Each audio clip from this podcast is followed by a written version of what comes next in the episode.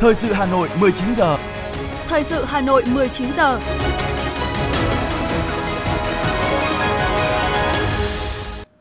Hồng Hạnh và Hoài Nam xin được đồng hành cùng quý thính giả trong 30 phút của chương trình thời sự trực tiếp tối nay, thứ hai ngày 13 tháng 6 năm 2022. Chương trình có những nội dung chính sau đây.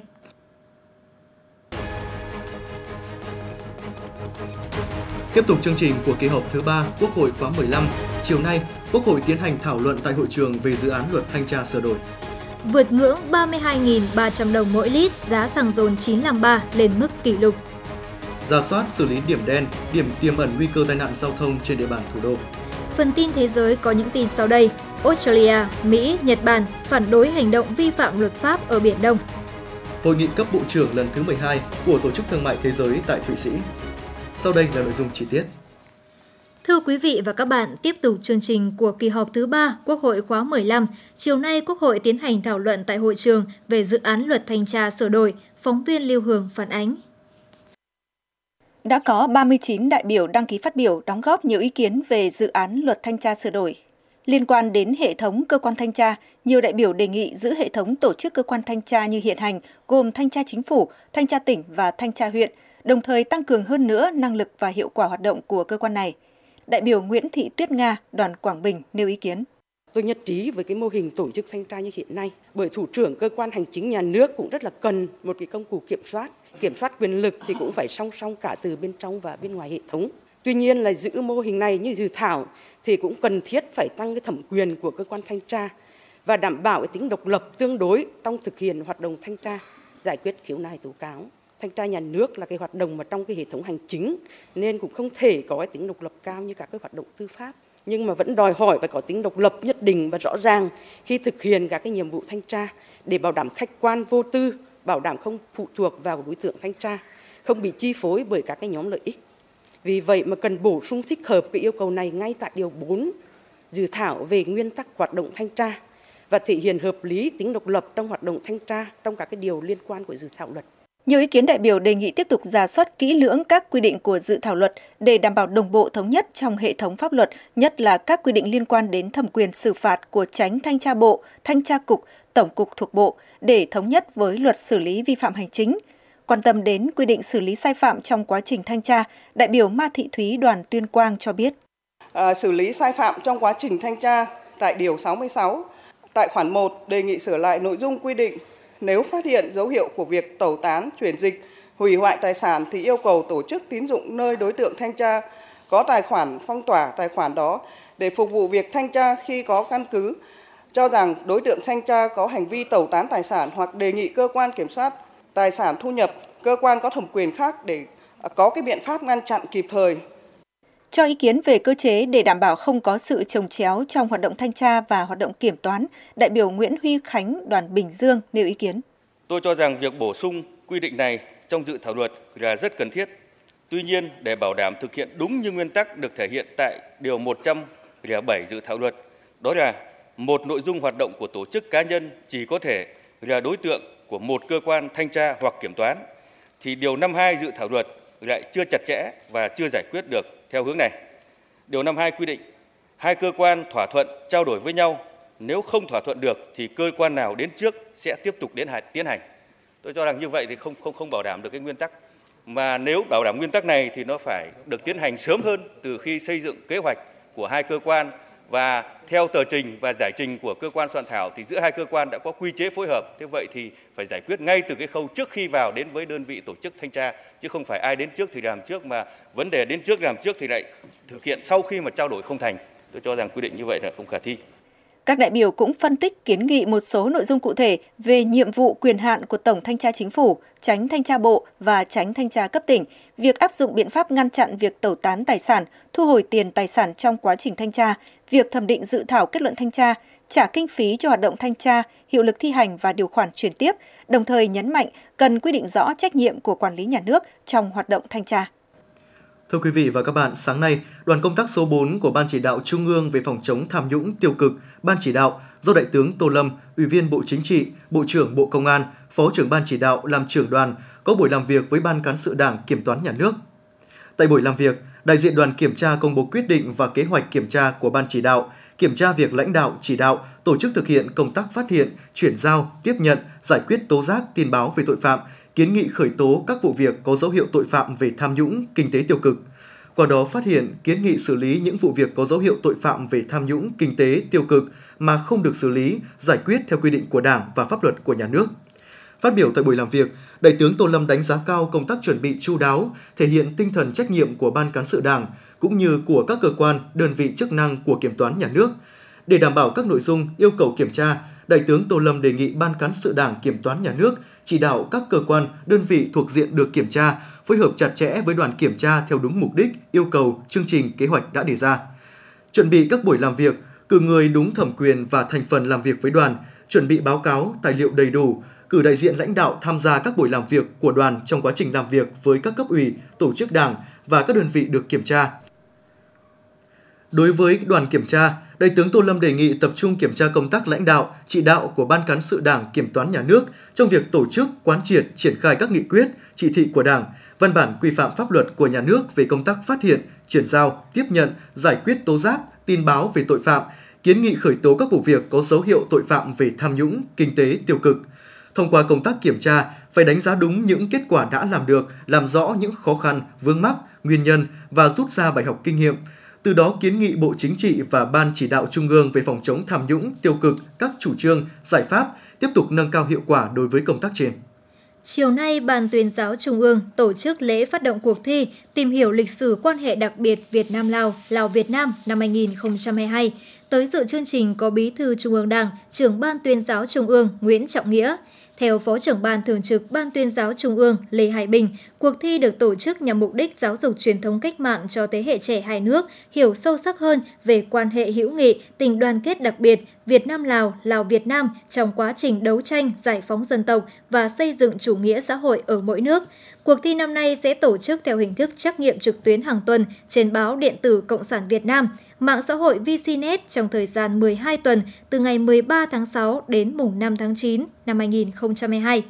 Đối tượng tham gia cuộc thi bao gồm tất cả công dân Việt Nam và nước ngoài đủ 14 tuổi trở lên. Về cơ cấu giải thưởng mỗi tuần gồm một giải nhất, hai giải nhì, bốn giải ba. Nội dung cuộc thi tập trung vào các chủ đề quan hệ đặc biệt Việt Nam-Lào qua các thời kỳ, những cá nhân điển hình có đóng góp quan trọng cho sự phát triển quan hệ hợp tác giữa hai quốc gia và những thành tiệu hợp tác trên tất cả các lĩnh vực của hai dân tộc trong công cuộc đổi mới, phát triển đất nước trong giai đoạn hiện nay. Ngày hôm nay, tại Hà Nội, Viện Hàn lâm Khoa học Xã hội Việt Nam phối hợp với Quỹ Giao lưu Quốc tế Hàn Quốc tổ chức diễn đàn Vì tương lai Việt Hàn lần thứ 5 nhân dịp kỷ niệm 30 năm thiết lập quan hệ ngoại giao Việt Nam Hàn Quốc năm 1992 năm 2022, hướng tới nâng tầm quan hệ đối tác chiến lược toàn diện. Diễn đàn chia làm 3 phiên, phiên thứ nhất nhìn lại 30 năm quan hệ hợp tác Việt Nam Hàn Quốc, phiên thứ hai hợp tác chiến lược Việt Nam Hàn Quốc trong bối cảnh kinh tế chính trị quốc tế mới, phiên thứ ba triển vọng cơ hội và giải pháp nâng tầm quan hệ đối tác chiến lược toàn diện Việt Nam Hàn Quốc. Các đại biểu hai nước đã thảo luận, chia sẻ đề xuất các kiến nghị, các giải pháp cụ thể nhằm thực hiện quan hệ đối tác chiến lược toàn diện Việt Nam Hàn Quốc như các phương án hợp tác đầu tư kinh tế, phương án hợp tác và giao lưu văn hóa xã hội. Diễn đàn vì tương lai Việt Hàn được khởi xướng từ năm 2012. Đây là kênh đối thoại quan trọng giữa các nhà hoạch định chính sách, chuyên gia, học giả của Việt Nam và Hàn Quốc – các ý kiến trao đổi thảo luận tại đây sẽ được tổng hợp chất lọc thành báo cáo kiến nghị trình lên chính phủ hai nước nhằm góp phần thúc đẩy và nâng cao quan hệ Việt Nam Hàn Quốc lên tầm cao mới trong thời gian tới.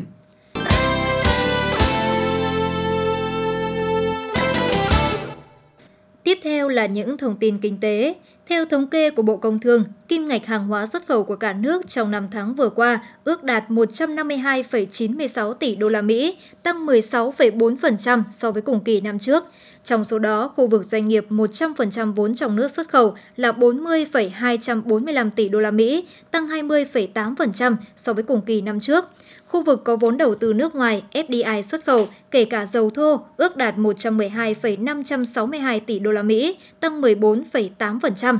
Ở chiều ngược lại, khu vực 100% vốn trong nước nhập khẩu 53,36 tỷ đô la Mỹ, tăng 14,7% so với cùng kỳ năm trước trong khi khu vực FDI nhập khẩu 98,931 tỷ đô la Mỹ, tăng 14,9%. Như vậy, sau 5 tháng, khu vực doanh nghiệp 100% vốn trong nước nhập siêu khoảng 13,115 tỷ đô la Mỹ, trong khi khu vực FDI xuất siêu khoảng 13,631 tỷ đô la Mỹ. Đồng loạt điều chỉnh từ 15 giờ ngày hôm nay, các mặt hàng xăng dầu trong nước chính thức lập mặt bằng giá mới cao nhất từ trước đến nay. Theo đó, mặt hàng xăng E5 RON92 tăng 882 đồng một lít so với giá hiện hành lên mức mới là 31.117 đồng trên một lít. Xăng RON953 tăng 797 đồng một lít, cao nhất là 32.375 đồng một lít. Cùng đó, mặt hàng dầu diesel 0,05M tăng 2.626 đồng trên một lít, giá mới là 29.020 đồng một lít. Dầu hỏa tăng 2.493 đồng một lít, giá trần là 27.839.000 đồng một lít. Dầu ma rút 180 CST 3.5M giảm 544 đồng xuống mức 20.357 đồng trên 1 kg. Tại quyết định này, nhà điều hành quyết định dừng trích lập quỹ bình ổn đối với các mặt hàng xăng, dầu diesel và dầu hỏa, song trích 300 đồng với dầu ma rút.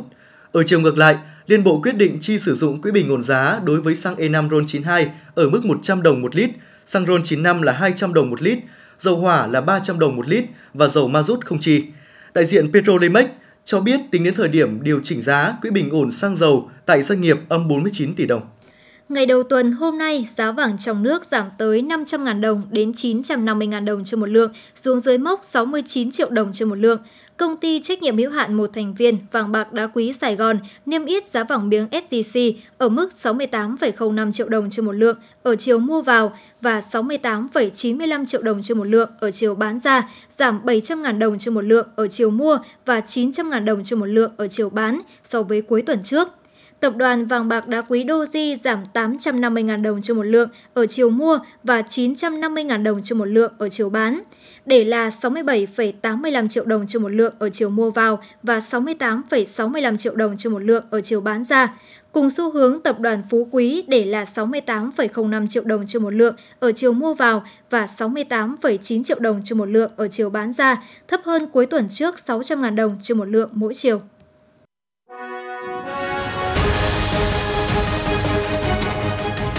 FM90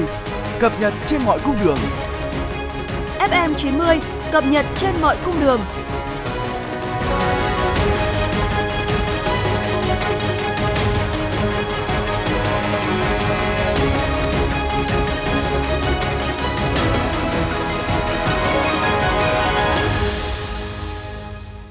Thưa quý vị và các bạn, Ủy ban nhân dân thành phố Hà Nội vừa ban hành quyết định về việc phê duyệt chỉ giới đường đỏ tỷ lệ 1 trên 500, tuyến đường 17,5m từ phố Đức Giang đến đường quy hoạch 40m thuộc phường Thượng Thanh, quận Long Biên. Theo đó, vị trí tuyến đường thuộc phường Thượng Thanh, quận Long Biên, chiều dài tuyến khoảng 535m, điểm đầu tuyến giao với phố Đức Giang, điểm cuối tuyến giao với đường quy hoạch 40m.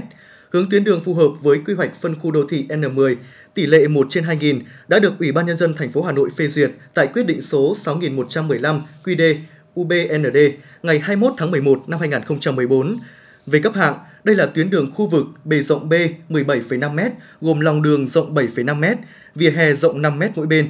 Ủy ban nhân dân quận Long Biên có nhiệm vụ chủ trì, phối hợp với các đơn vị liên quan, công bố công khai hồ sơ chỉ giới đường đỏ tuyến đường quản lý các mốc giới và việc xây dựng các công trình hai bên tuyến đường theo chỉ giới đường đỏ và mốc giới được duyệt, kiểm tra xử lý các trường hợp vi phạm quy định theo thẩm quyền và quy định của pháp luật. Văn phòng Ủy ban nhân dân thành phố Hà Nội vừa có văn bản gửi các sở ngành đơn vị liên quan truyền đạt ý kiến của Phó Chủ tịch Ủy ban nhân dân thành phố Dương Đức Tuấn về việc giả soát xử lý điểm đen, điểm tiềm ẩn nguy cơ tai nạn giao thông trên địa bàn thủ đô theo đề nghị của Ủy ban An toàn giao thông quốc gia. Theo Phó Chủ tịch chuyên trách Ủy ban An toàn Giao thông Quốc gia Khuất Việt Hùng, thời gian qua lực lượng cảnh sát giao thông đã có nhiều kiến nghị đề xuất tới các cơ quan của ngành giao thông vận tải về xử lý điểm đen, điểm tiềm ẩn, song số lượng các điểm được khắc phục vẫn còn khiêm tốn. Trước tình hình đó, Ủy ban An toàn Giao thông Quốc gia đề nghị các địa phương giả soát, kiểm tra, đề xuất danh mục những điểm đen, điểm tiềm ẩn nguy cơ tai nạn giao thông trên các tuyến đường bộ qua địa bàn tỉnh, thành phố và kiến nghị xử lý. Cụ thể, đối với các điểm đen, điểm tiềm ẩn nguy cơ tai nạn giao thông trên các tuyến đường quốc lộ, gửi danh mục kiến nghị về Bộ Giao thông Vận tải và Tổng cục Đường bộ Việt Nam bổ sung vào kế hoạch bảo trì, sửa chữa và xử lý năm 2022 và kế hoạch năm 2023 của Bộ Giao thông Vận tải. Đối với điểm đen, điểm tiềm ẩn nguy cơ tai nạn giao thông trên các tuyến đường do địa phương quản lý, kiến nghị Ủy ban Nhân dân tỉnh, thành phố bổ sung vào kế hoạch bảo trì, sửa chữa và xử lý năm 2022 và kế hoạch năm 2023 của địa phương. Thanh tra Sở Giao thông Vận tải Hà Nội vừa quyết định thành lập đoàn đôn đốc kiểm tra, xử lý vi phạm về tải trọng phương tiện trong đợt cao điểm từ ngày 15 tháng 6 đến ngày 15 tháng 7 năm 2022 trên địa bàn thành phố. Theo tránh thanh tra Sở Giao thông Vận tải Hà Nội Trần Nhật Quang, trong thời gian nói trên, đoàn sẽ tập trung kiểm tra xử lý các hành vi vi phạm trong hoạt động kinh doanh vận tải, vận chuyển hàng hóa, vật liệu xây dựng, đất, rác, phế thải bằng xe ô tô, các hành vi vi phạm kích thước, thành thùng, vệ sinh môi trường giao thông, vi phạm về điều kiện của phương tiện, người lái và các hành vi vi phạm khác. Phạm vi kiểm tra tập trung vào các đầu mối bốc xếp hàng hóa như cảng, mỏ, bến bãi hàng hóa, điểm tập kết, trung chuyển, kinh doanh vật liệu. Yêu cầu các đơn vị thực hiện đúng nội dung đã cam kết về kiểm soát tải trọng và bảo đảm môi trường giao thông của đơn vị, kiểm tra xử lý vi phạm trong hoạt động xếp hàng hóa lên ô tô để tham gia giao thông đối với chủ đơn vị đầu mối xếp bốc hàng hóa. Đối với hoạt động vận chuyển vật tư, vật liệu xây dựng, lực lượng chức năng tập trung kiểm tra, xử lý ngay tại đầu nguồn các tuyến đường vận chuyển vật liệu vào thành phố. Hội thi lái xe giỏi và an toàn trong lực lượng cảnh sát giao thông năm 2022, khu vực phía Bắc đã được Bộ Công an tổ chức sáng nay tại Trung tâm huấn luyện bồi dưỡng đào tạo và sát hạch lái xe thuộc Cục Cảnh sát Giao thông Kim Bảng, Hà Nam. Hội thi nhằm nâng cao trình độ nghiệp vụ, kỹ năng xử lý các tình huống đột xuất khi điều khiển phương tiện, thực hiện nhiệm vụ cho đội ngũ cảnh sát giao thông làm công tác tuần tra, kiểm soát và dẫn đoàn. Tham gia hội thi có 32 đội cùng lực lượng cán bộ, chiến sĩ làm công tác dẫn đoàn và tuần tra kiểm soát tại Cục Cảnh sát Giao thông, Phòng Cảnh sát Giao thông và Cảnh sát Giao thông Công an cấp huyện thuộc Công an 31 tỉnh thành phố phía Bắc từ Thừa Thiên Huế trở ra. Trước đó, Hội thi lái xe giỏi và an toàn trong lực lượng cảnh sát giao thông năm 2022, khu vực phía Bắc đã được tổ chức tại trường cao đẳng Cảnh sát Nhân dân 2, thành phố Hồ Chí Minh. Vòng chung kết gồm 16 đội thi có thành tích xuất sắc nhất vòng loại ở cả hai khu vực phía Bắc và phía Nam sẽ được tổ chức tại Trung tâm huấn luyện, bồi dưỡng, đào tạo và sát hạch lái xe thuộc Cục Cảnh sát Giao thông. Buổi tổng kết trao giải được tổ chức tại khu vực sân vận động Mỹ Đình, Hà Nội. Thưa quý vị và các bạn, thời điểm này, các địa phương trong thành phố đang vào mùa cao điểm thu hoạch lúa. Để kịp vụ mùa, nhiều người dân đã phơi lúa rơm dạ trên các tuyến đường liên thôn, liên xã, tuyến tỉnh lộ và cả quốc lộ 1. Tình trạng này không những gây mất mỹ quan mà còn tiềm ẩn nguy cơ xảy ra tai nạn giao thông. Tại những vùng ngoại thành của thủ đô Hà Nội, người dân vô tư chiếm dụng lòng đường lề đường của xe cơ giới, xe thô sơ để làm sân phơi thóc lúa. Không chỉ đường làng ngõ xóm mà cả những tuyến đường gom của những đoạn cao tốc lớn cũng trở thành sân phơi lý tưởng của người dân. Điều đáng nói, nhiều người dân dùng gỗ, gạch đá để chắn các phương tiện giao thông không đi vào khu vực phơi thóc. Tuy nhiên, theo nhiều hộ dân thì bây giờ diện tích đất sản xuất và nhà ở ngày càng thu hẹp, không còn chỗ nào để phơi nên không còn cách nào khác phải đưa thóc lúa ra đường phơi. Bà Nguyễn Thị Hoa, huyện Thanh Oai chia sẻ nó cũng là không không an toàn giao thông đâu nhưng mà nhà không có sân để phơi lúa. Đấy mà gặt về ồ ạt một lúc. Thế thì coi như là ừ, bốn xào ruộng là một lúc thì không có sân để phơi. Cho nên là bắt buộc là phải ra đây phơi để cho nó kịp thời với cái nắng nó không bị uh, ẩm gạo không bị mốc gạo đấy. Việc một phần hai con đường bị người dân lấn chiếm đã gây nhiều khó khăn cho các phương tiện giao thông, đặc biệt là ô tô khi qua các đoạn đường dốc, đường quanh co, hạn chế tầm nhìn. Anh Hoàng Sơn Chuyển, một người tham gia giao thông chia sẻ. Cái hiện tượng là ờ, bà con hay uh, phơi rơm dạ ngoài đường là lúc mà đi vào rất là nguy hiểm bởi vì là nhiều khi là mắc vào gầm xe này nó sẽ bị uh, bị bị cái hơi nóng của xe làm cháy rất là nguy hiểm. Uh, tôi cũng hy vọng là các cấp chính quyền và uh, những cơ quan chức năng ấy có cái những cái biện pháp để mà uh, khuyến cáo bà con rồi các thứ để uh, giảm cái hiện tượng mà có nghĩa là cấm cái việc ờ, phơi dâm dạ bừa bãi ngoài đường. Nhiều người dân đều biết rõ mối nguy hiểm khi phơi lúa và dâm dạ trên đường. Tuy nhiên họ không có phương án nào tối ưu hơn nên đành mượn tạm đường làm chỗ phơi. Và tình trạng này cứ lặp đi lặp lại từ mùa gặt này sang mùa gặt khác. Việc người dân tận dụng đường giao thông làm nơi phơi thóc, phơi dâm dạ là hành vi vi phạm luật giao thông. Tùy vào mức độ nguy hiểm và hậu quả xảy ra, có thể bị xử lý hành chính hoặc truy cứu trách nhiệm hình sự. Đại úy Bùi Thị Thơm, Phòng Cảnh sát Giao thông, Công an thành phố Hà Nội cho biết những cái à, hành vi đó đã có thể gây ra những cái vụ va chạm giao thông hoặc những vụ tai nạn giao thông đáng tiếc có thể xảy ra. Đặc biệt là tại điểm B khoản 1 điều 12 Nghị định 46 năm 2016 của Chính phủ quy định rất rõ phạt tiền từ 100.000 đến 200.000 đối với cá nhân và từ 200.000 đến 400.000 đối với tổ chức có hành vi phơi rơm dạ thóc nông sản hải sản trên đường bộ. Để không tái diễn tình trạng lấn chiếm lòng đường, lề đường làm sân phơi, ngoài tăng cường tuyên truyền nhắc nhở, chính quyền các địa phương cần xử lý nghiêm những trường hợp vi phạm. Bên cạnh đó, mỗi người dân cũng cần nâng cao ý thức, không vi phạm các quy định về đảm bảo trật tự an toàn giao thông, không để những vụ tai nạn giao thông đáng tiếc xảy ra.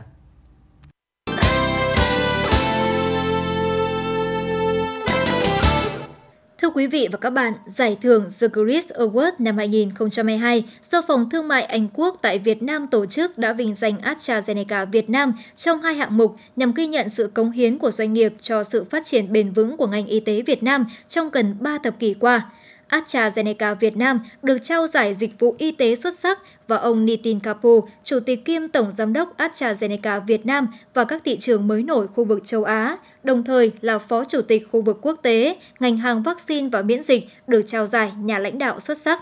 Giải dịch vụ y tế xuất sắc ghi nhận đóng góp của AstraZeneca trong việc nâng cao chất lượng của ngành chăm sóc sức khỏe tại Việt Nam, cùng với việc cải thiện cuộc sống của gần 3 triệu bệnh nhân đang chống chọi với các bệnh không lây nhiễm mỗi năm bằng các loại thuốc tiên tiến. Vaccine COVID-19 của AstraZeneca hợp tác sản xuất cùng Đại học Oxford cũng là vaccine đầu tiên được cấp phép sử dụng tại Việt Nam trong đại dịch và đã bảo vệ cho khoảng 25 triệu người tại Việt Nam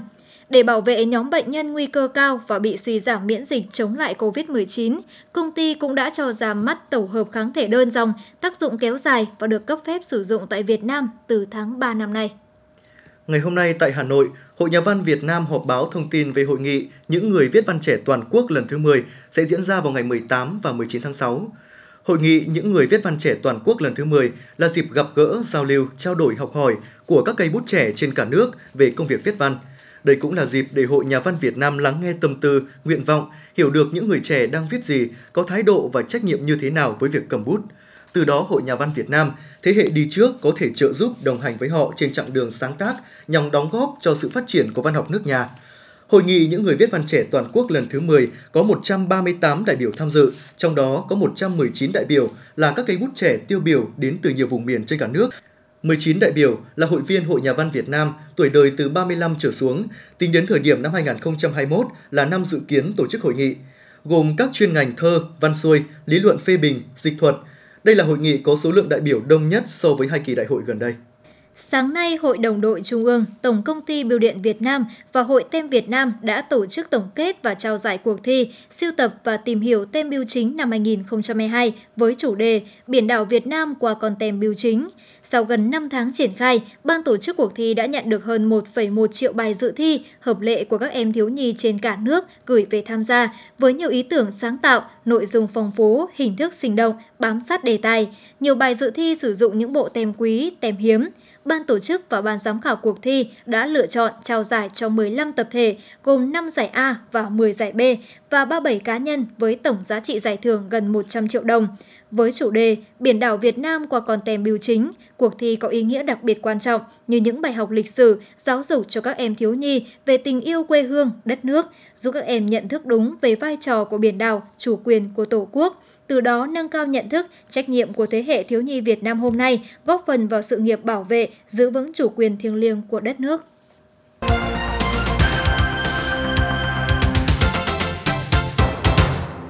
Xin chuyển sang phần tin thế giới. Tại cuộc gặp gỡ bên lề diễn đàn đối thoại Shangri-La 2022 diễn ra ở Singapore, các bộ trưởng quốc phòng của Nhật Bản, Mỹ và Australia đã tuyên bố tầm nhìn chung 2022, trong đó phản đối hành vi đi ngược với luật luật pháp quốc tế tại Biển Đông nhất là các nội dung đã được phản ánh trong Công ước Liên Hợp Quốc về luật biển năm 1982. Cũng trong tuyên bố chung trên, các bộ trưởng bày tỏ quan ngại về môi trường an ninh ngày càng xấu ở biển Hoa Đông, vốn đang làm suy yếu hòa bình và ổn định của khu vực. Các bộ trưởng phản đối bất cứ hành động đơn phương nào gây bất ổn hoặc mang tính cưỡng ép nhằm tìm cách thay đổi hiện trạng và gia tăng tình hình căng thẳng trong khu vực này. Thưa quý vị và các bạn, hãng thông tấn nhà nước Triều Tiên hôm nay đưa tin, nhà lãnh đạo Kim Jong-un kêu gọi các quan chức loại bỏ tận gốc bệnh quan liêu và các hành vi phi cách mạng trong nỗ lực nhằm thắt chặt kỷ luật nội bộ. Nguồn tin cũng cho biết, ông Kim Jong-un đã chủ trì cuộc họp của Ban Bí thư Trung ương Đảng Lao động Triều Tiên tại Bình Nhưỡng hôm qua để thảo luận về cách thức nâng cao vai trò của các tổ chức đảng. Trong đó, Ban Bí thư đã tập trung thảo luận chủ đề cuộc đấu tranh mạnh mẽ hơn chống lại những hành vi phi nghĩa và phi cách mạng, bao gồm lạm dụng quyền lực và chủ nghĩa quan liêu. Ngày hôm qua, Giám đốc phụ trách các vấn đề bán cầu thuộc Hội đồng An ninh Quốc gia của Nhà Trắng Jan Gonzalez khẳng định Mỹ sẵn sàng dỡ bỏ các lệnh trừng phạt Venezuela miễn là có những bước đi cụ thể từ phía bên kia. Trong một cuộc phỏng vấn, ông Gonzalez bày tỏ ủng hộ 100% cuộc đối thoại do người Venezuela khởi xướng và không phải cuộc đối thoại mà Mỹ áp đặt các điều kiện. Hội nghị cấp bộ trưởng lần thứ 12 của Tổ chức Thương mại Thế giới WTO đã khai mạc tại trụ sở của WTO ở Geneva, Thụy Sĩ ngày hôm qua. Trong cuộc họp kéo dài 4 ngày này, các nước thành viên của WTO sẽ thảo luận các vấn đề như miễn áp dụng các yếu tố liên quan thương mại trong quyền sở hữu trí tuệ đối với vaccine ngừa COVID-19, ứng phó với đại dịch, trợ cấp thủy sản, nông nghiệp, an ninh lương thực, cũng như vấn đề cải cách WTO và các chính sách ưu tiên của tổ chức này trong tương lai. Đại diện các ngân hàng trung ương của Thổ Nhĩ Kỳ và Venezuela mới đây cho biết sẽ thảo luận với Nga về việc tham gia hệ thống thanh toán của quốc gia Á Âu này tại Diễn đàn Kinh tế Quốc tế Saint Petersburg. Sự kiện kinh doanh thường niên của Nga dự kiến sẽ diễn ra tại thành phố Saint Petersburg từ ngày 15 đến ngày 18 tháng 6. Trước đó, Phó Chủ tịch thứ nhất Ngân hàng Trung ương Nga, ông Olga Sokoro Bogatova cho biết nước này có kế hoạch phát triển thanh toán xuyên biên giới thông qua việc phát hành thẻ MIT thuộc hệ thống thẻ thanh toán quốc gia. Quan chức phụ trách chính sách của Đảng Dân Chủ Tự do cầm quyền Nhật Bản, bà Sanne Takaichi, ngày hôm qua khuyến nghị chính phủ nước này tăng gần gấp đôi ngân sách quốc phòng thường niên lên mức 10.000 tỷ yên, tương đương là 74 tỷ đô la Mỹ, đồng thời kêu gọi tăng chi tiêu trong lĩnh vực không gian vũ trụ và an ninh mạng. Kiến nghị của bà Takaichi được đưa ra sau khi Thủ tướng Kishida Fumio tháng trước cam kết đảm bảo mức tăng bền vững ngân sách trong bối cảnh nền quốc phòng của nước này đang đối mặt với nhiều thách thức. Các cơ quan nghiên cứu ở Thái Lan nhất trí dự đoán rằng Ngân hàng Trung ương Thái Lan sẽ tăng lãi suất, đưa nước này bước vào chu kỳ tăng lãi suất cơ bản vào nửa cuối năm nay để đối phó với tình trạng lạm phát liên tục tăng. Theo Ủy ban Chính sách Tiền tệ, nền kinh tế Thái Lan sẽ tiếp tục phục hồi và có thể mở rộng nhanh hơn dự kiến trước đó do nhu cầu trong nước mạnh hơn và lượng khách du lịch nước ngoài tăng lên. Lạm phát toàn cầu sẽ tăng và duy trì trong thời gian dài hơn so với ước tính trước đó, dựa trên sự gia tăng của giá dầu và chi phí cao hơn. Số ca mắc mới COVID-19 theo ngày tại Hàn Quốc đã giảm xuống mức thấp nhất trong 5 tháng qua, trong bối cảnh nước này đang trở lại cuộc sống bình thường như trước khi đại dịch bùng phát. Trung tâm Kiểm soát và Phòng ngừa Dịch bệnh của Hàn Quốc cho biết, trong 24 giờ tính đến sáng nay, nước này ghi nhận 3.828 ca mắc mới COVID-19, gồm 3.768 ca lây nhiễm trong cộng đồng và 60 ca nhập cảnh.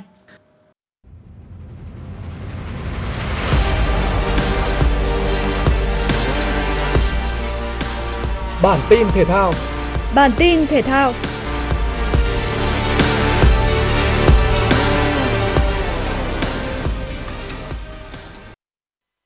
Tứ kết U23 châu Á 2022, U23 Việt Nam chạm trán đối thủ rất mạnh U23 Ả Rập Xê Út. Những phút đầu trận, U23 Việt Nam là đội nhập cuộc chủ động hơn, nhưng chỉ ngay sau đó, đại diện Tây Á dần lấy lại thế trận. Phút 41, Al Habi dứt điểm đánh bại Quan Văn Chuẩn, mở tỷ số cho U23 Ả Rập Xê Út. Sang hiệp 2, thể lực bắt đầu giảm sút khiến các học trò của huấn luyện viên Gông không tạo ra được nhiều cơ hội tấn công. Ngược lại, U23 Ả Rập Xê Út chiếm quyền kiểm soát thế trận. Phút 65, đội bóng Tây Á nhân đôi cách biệt. Trong thế rượt đuổi tỷ số, U23 Việt Nam lại gặp thêm khó khăn về mặt nhân sự. Phút 80, thủ môn Văn Chuẩn trong nỗ lực ngăn cản tiền đạo Ferres dâng lên đã phạm lỗi với đối phương và nhận thẻ đỏ. Do đã hết quyền thay người, Nhâm Mạnh Dũng phải xuống làm thủ môn. Tỷ số 0-2 được giữ nguyên cho đến khi kết thúc trận đấu. U23 Việt Nam chính thức nói lời chia tay giải đấu. Ở trận tứ kết diễn ra trước đó, U23 Nhật Bản giành chiến thắng 3-0 trước U23 Hàn Quốc. Đối thủ của U23 Nhật Bản tại bán kết sẽ là đội chủ nhà U23 Uzbekistan. Lượt trận thứ tư bảng A2 UEFA Nation League, Bồ Đào Nha đến làm khách trên sân của Thụy Sĩ. Dù bị đánh giá thấp hơn nhưng Thụy Sĩ lại là đội bóng có khởi đầu tốt hơn. Ngay ở phút đầu tiên, tiền vệ Sakuri phối hợp với Wimmer bên cánh phải, hậu vệ này tung đường truyền như đặt để tiền đạo Seferovic đánh đầu tung lưới Patricio. Bị thủng lưới bất ngờ, Bồ Đào Nha buộc phải tràn lên tấn công tìm bàn gỡ. Liên tiếp các cơ hội được tạo ra, tuy nhiên không có thêm bàn thắng nào được ghi. Trung cuộc, đội bóng của Santos phải nhận thất bại đầu tiên tại Nation League năm nay. Kết quả này cũng khiến Bồ Đào Nha đánh mất ngôi đầu bảng vào tay Tây Ban Nha. đội đã có được thắng lợi 2-0 trước Cộng hòa Séc trong trận đấu cùng giờ. Trận chung kết giải quần vợt Stuttgart mở rộng là cuộc so tài giữa hai tay vợt Andy Murray và Matteo Berrettini. Với Berrettini, đây là giải đấu đầu tiên mà anh tham dự trong vòng 3 tháng qua, kể từ sau Indian Wells vì chấn thương tay. Thế nhưng tay vợt người Italia vẫn chơi tốt hơn và giành chiến thắng 6-4 ngay ở set đầu tiên. Sang set 2, Andy Murray thắng lại với tỷ số 7-5 và gỡ hòa 1-1. Cuộc so tài phải bước vào set đấu thứ ba. Thế nhưng, chấn thương lại gây khó dễ với Murray. Tay vợt Vương quốc Anh phải nhờ tới sự hỗ trợ của đội ngũ y tế để xem xét tình hình chấn thương chân và hông của mình. Sau khi trận đấu quay trở lại, Perestini một lần nữa cho thấy mình là người xuất sắc hơn ở điểm số quan trọng nhất. Tay vợt người Italia giành chiến thắng 6-3 để đi tới thắng lợi chung cuộc 2-1 và lên ngôi vô địch giải Sungat mở rộng. Dự báo thời tiết khu vực Hà Nội đêm 13 ngày 14 tháng 6 năm 2022, khu vực trung tâm thành phố Hà Nội thời tiết có mưa vừa, mưa to và rông, gió nhẹ, nhiệt độ từ 26 đến 29 độ C. Chương trình thời sự buổi tối của Đài Phát thanh Truyền hình Hà Nội đến đây là hết. Chỉ đạo nội dung Nguyễn Kim Khiêm, chỉ đạo sản xuất Nguyễn Tiến Dũng, tổ chức sản xuất Xuân Luyến, đạo diễn Kim Oanh cùng các phát thanh viên Hồng Hạnh, Võ Nam, kỹ thuật viên Duy Anh. Xin chào và hẹn gặp lại quý vị và các bạn.